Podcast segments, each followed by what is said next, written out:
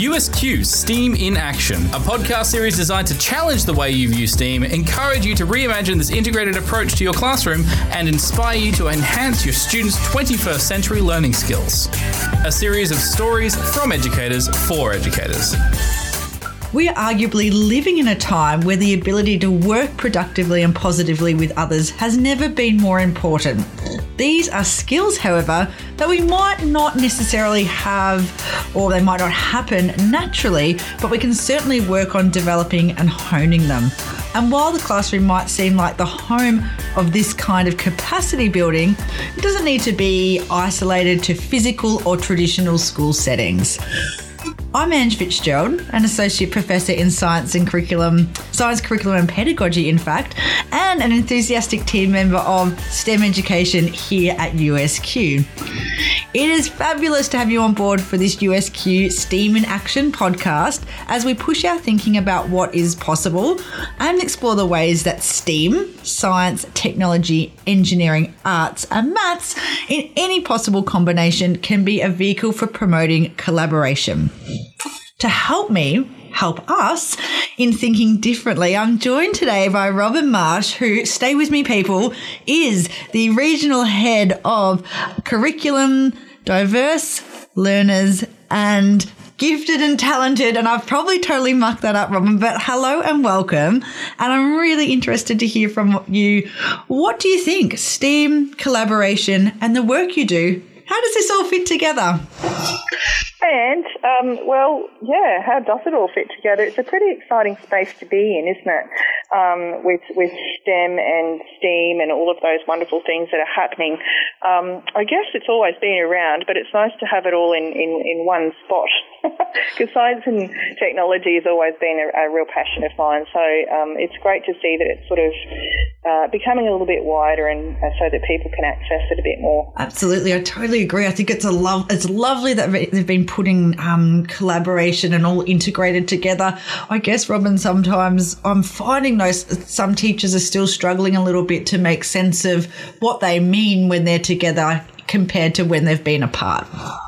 I guess so, and I think um, it helps if you if you think about sort of the bigger picture, like where where those those different types of um, those those small little pockets, where, you know, if you join them together, where you might end up. And I think you know in industry, that's where you can see it the most. So you know, you might have a scientist, but obviously they're using technology and they're using engineering, and I think it's really important for us to be making those links for the kids in our classrooms. That it's not just you know, you don't become, many people don't become just a scientist. You know, if you're thinking about why it is that we're educating kids, that you need to be thinking a little bit further along, you know, and, and I think getting those people from, um, from from that are actually working in those areas to come and talk to the kids and say, well, I'm actually I do use these things all the time. Because I think sometimes you know kids who maybe not be terribly excited about maths um, probably don't see that we use it every day mm. in lots and lots and lots of different ways. So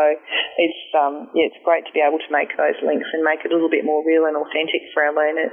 Absolutely. And so, what kinds of projects have you been working on that have helped you bring this to life a bit more in classrooms and for students all over Queensland? Um, well, I'm from Darling Downs Southwest region, and a few years ago, our region is about two and a half times the size of Victoria.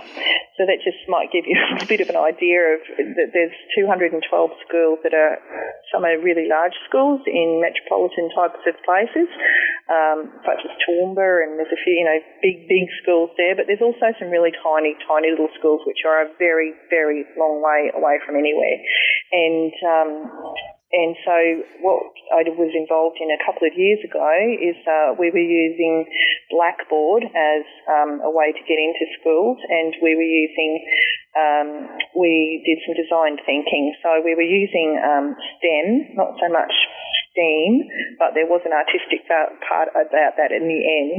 Um, so we were using design thinking to, to stack to tackle STEM problems. So we um, explicitly taught uh, the design thinking, which is empathise, define, define, ideate, prototype, and test, and we were using that process um, for kids around the region. So we developed a series of lessons that we developed um, around our region around that.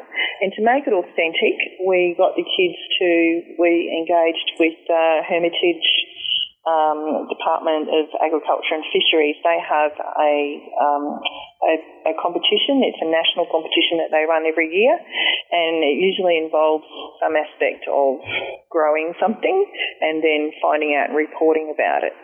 And that turned out to be really good. The year that we did it, uh, chickpeas was the main thing. So the uh, our students had to grow some chickpeas, and then they had to do lots of measurements. So there was lots of you know maths involved in that and um, probably a little bit of technology. So they had to, you know, take some photographs of that and they had to use, you know, um, the weather and all of that type of stuff, right, um, and have sort of growth, I guess, chart the growth of the plants. Um, chickpeas are really important too because they are legumes, and you, and farmers usually inoculate the roots. And when you inoculate the roots, it helps the chickpeas to uptake more um, nutrients from the soil, and they get these little nodules on the roots. So that was part of the problem, part of the what the, the kids had to do. So they had to grow the plants, and then they inoculated some of the plants and didn't inoculate others.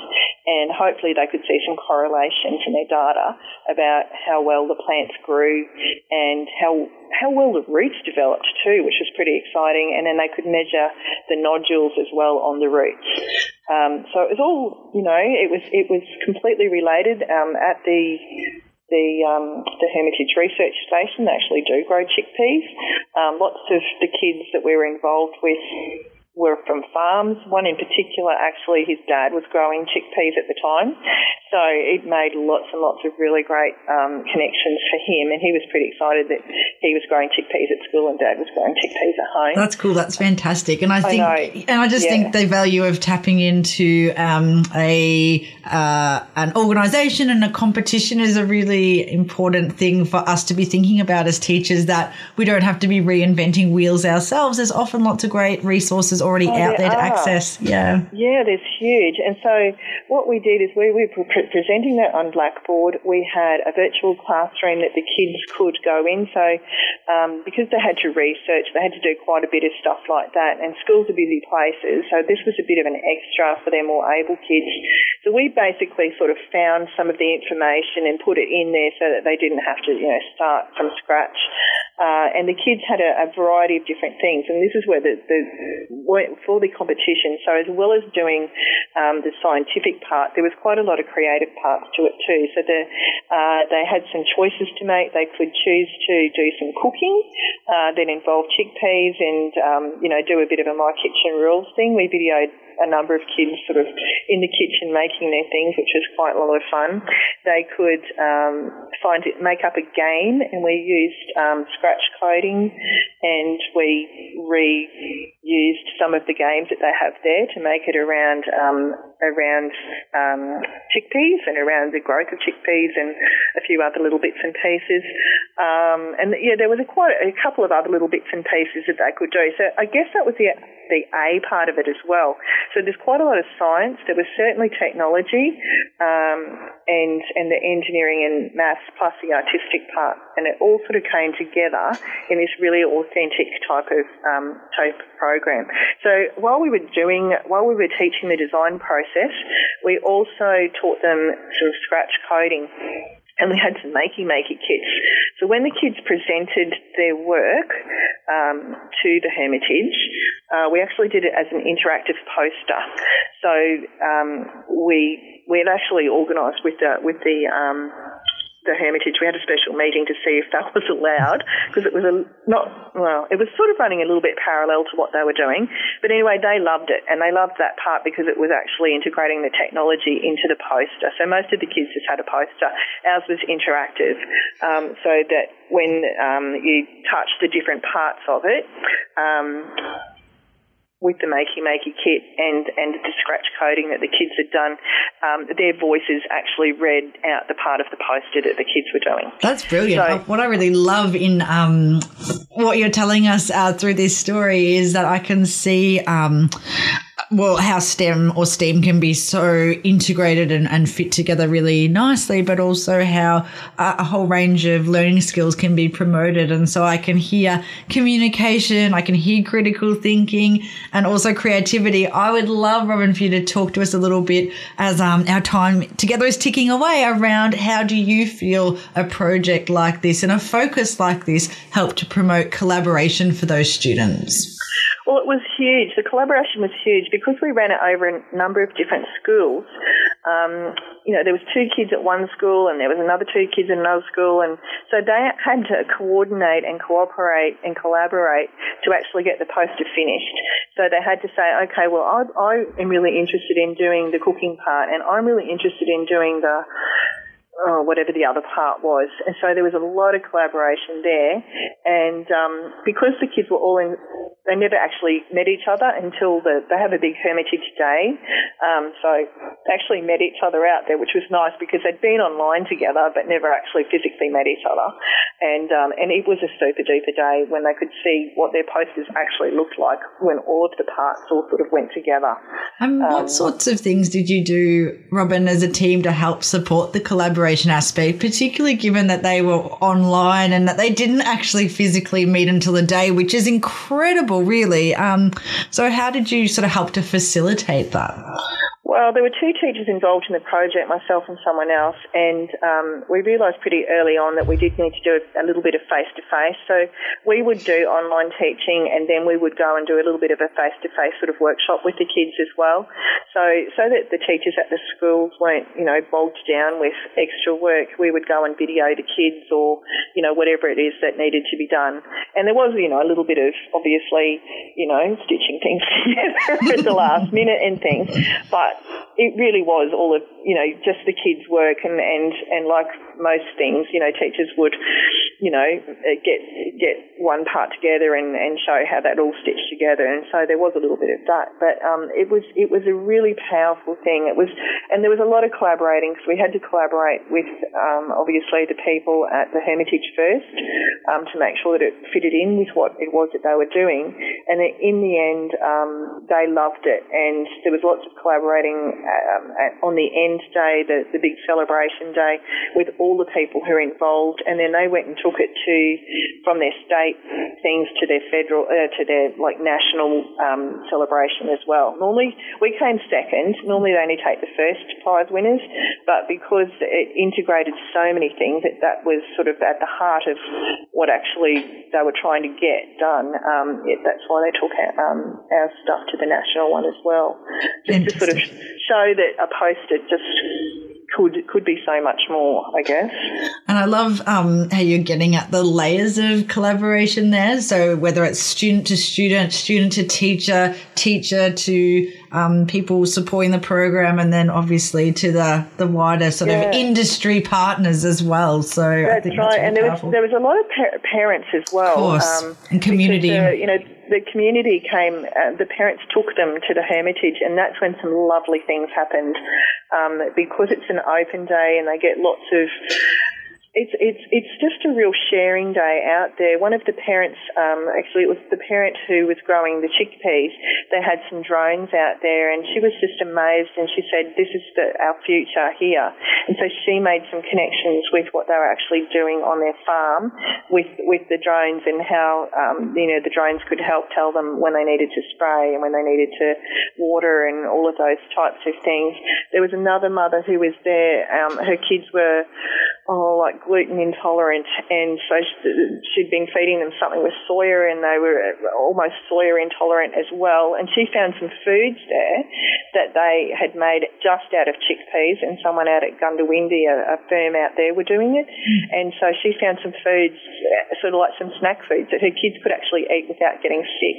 And there were just oh, so many little things during that day mm. that it was just such a worthwhile um, yeah, collaboration. Yeah, I guess, yeah. between all of those things. It was just fabulous. And I love that it Yeah. kind of brings in the cutting edge as well as the really topical aspects as well. So Yeah. I think though we've just got a minute or so left, Robin, and I'd really love to get your take on how might um, other teachers and educators listening to this podcast take some key messages and start to apply it in their own practice. Like obviously that's a specific example, a lovely, beautiful example, but what kinds of things do you think teachers could be thinking about in terms of their own classrooms?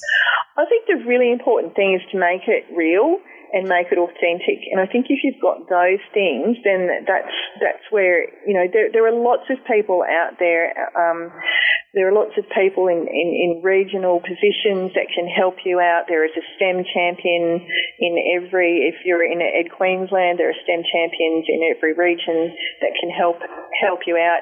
Um, I think you know just um, ask questions. There's, I think sometimes it's hard to know where to start. I guess, um, but start small. But you've really got to start it. I think, and think think globally because we're trying to make our kids into global citizens.